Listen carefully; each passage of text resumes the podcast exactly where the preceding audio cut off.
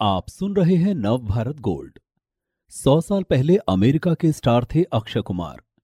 आज अमेरिकी सिनेमा में कई भारतीय अपनी जगह बना चुके हैं, लेकिन एक शख्स ऐसा है जिसने सौ साल पहले ये कारनामा किया था, इंद्रनील शुक्ला।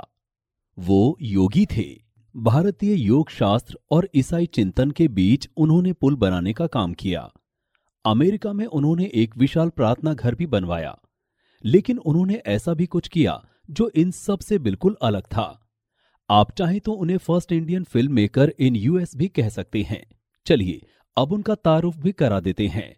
नाम है अक्षय कुमार मजूमदार, एक बंगाली जो चीन, जापान घूमते घूमते अमेरिका पहुँच गए। वो भी 117 साल पहले। सरकारी रिकॉर्ड के मुताबिक अक्षय सन अठारह में पैदा हुए थे, लेकिन उनका खुद का दावा था कि उनकी पैदाइश साल अठारह की है। उनकी शख्सियत में एक जादू था। उनकी एक झलक अमेरिकियों को दीवाना बना देती। उनका एक हल्का सा स्पर्श मन की खो चुकी शांति को लौटा लाता। उनके बारे में तरह तरह की कहानियाँ वहाँ चल पड़ी थी। बहुत से लोग उन्हें किसी भारतीय राज परिवार की संतान मानते। वो उनके लिए प्रिंस थे। ऐसी कहानियों ने अमेरिकियों के बीच अक्षय का रौब और भी बढ़ा दिया था। लेकिन असलियत कुछ और ही थी।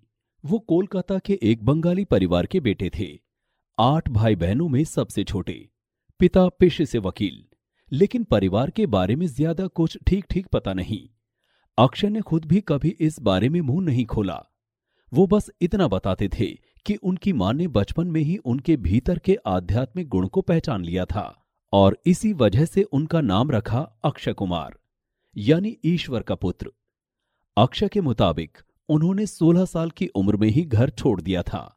वो चीन, जापान घूमे, फिर अमेरिका पहुँचे, सिएटल राज्य में, साल था 1903 अक्षय ईसा मसीह के जन्म स्थान बेते लहम के भी भ्रमण का दावा करते थे। सिएटल पहुँचने के बाद अक्षय एक स्वीडिश परिवार के साथ रहने लगे। उन्हीं के साथ कायदे से अंग्रेज़ी सीखी। इसी दौरान ईसाई धर्म और दर्शन को लेकर भी उनकी एक समझ तैयार हुई। भारतीय योग दर्शन के बारे में पहले ही उनका अध्ययन था। वो दोनों दर्शन को मिलाकर अमेरिकियों के सामने एक नई अवधारणा लेकर आए। लेकिन एक धर्मगुरु के रूप में उन्हें मान्यता मिलनी अभी बाकी थी।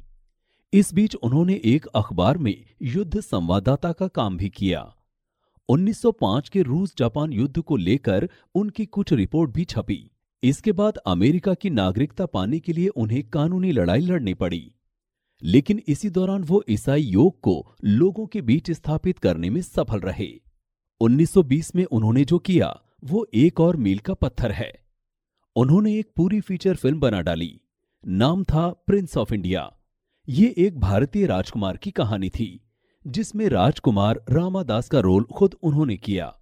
उस वक्त के नामी अमेरिकी कलाकारों ने इसमें काम किया था, जैसे कैथरीन मैंडेयर, विलियम वेड जोरिस मैकलार, कहानी, स्क्रीन प्ले सब कुछ अक्षय का ही था और इसीलिए उन्हें अमेरिका में पहला भारतीय फ़िल्म निर्माता माना जाता है।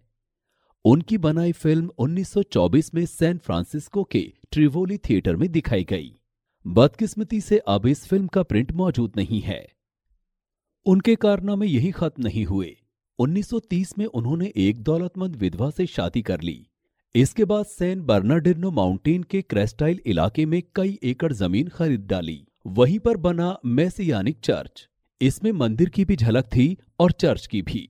ऊपर का गुंबद बिल्कुल ताजमहल से मिलता जुलता बाद में उन पर उस औरत के बेटों ने मुकदमा कर दिया।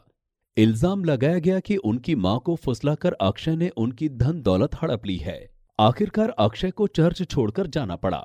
वो लॉस एंजलिस चले गए। उन्नीस सौ तिरपन में सैन डिएगो में उन्होंने आखिरी सांस ली। उनके बनवाए चर्च का कुछ हिस्सा अब भी बचा हुआ है। अपने भीतर एक गुमनाम इतिहास को समेटे। सिर्फ़ यही है देश और दुनिया की हर ज़रूरी नॉलेज, दिलचस्प जानकारियाँ और सार्थक मनोरंजन। सुने या पढ़ें और रहें दूसरों से दो कदम आगे हर रोज। गोल्ड के पॉडकास्ट का खजाना मिलेगा नव भारत गोल्ड डॉट कॉम पर।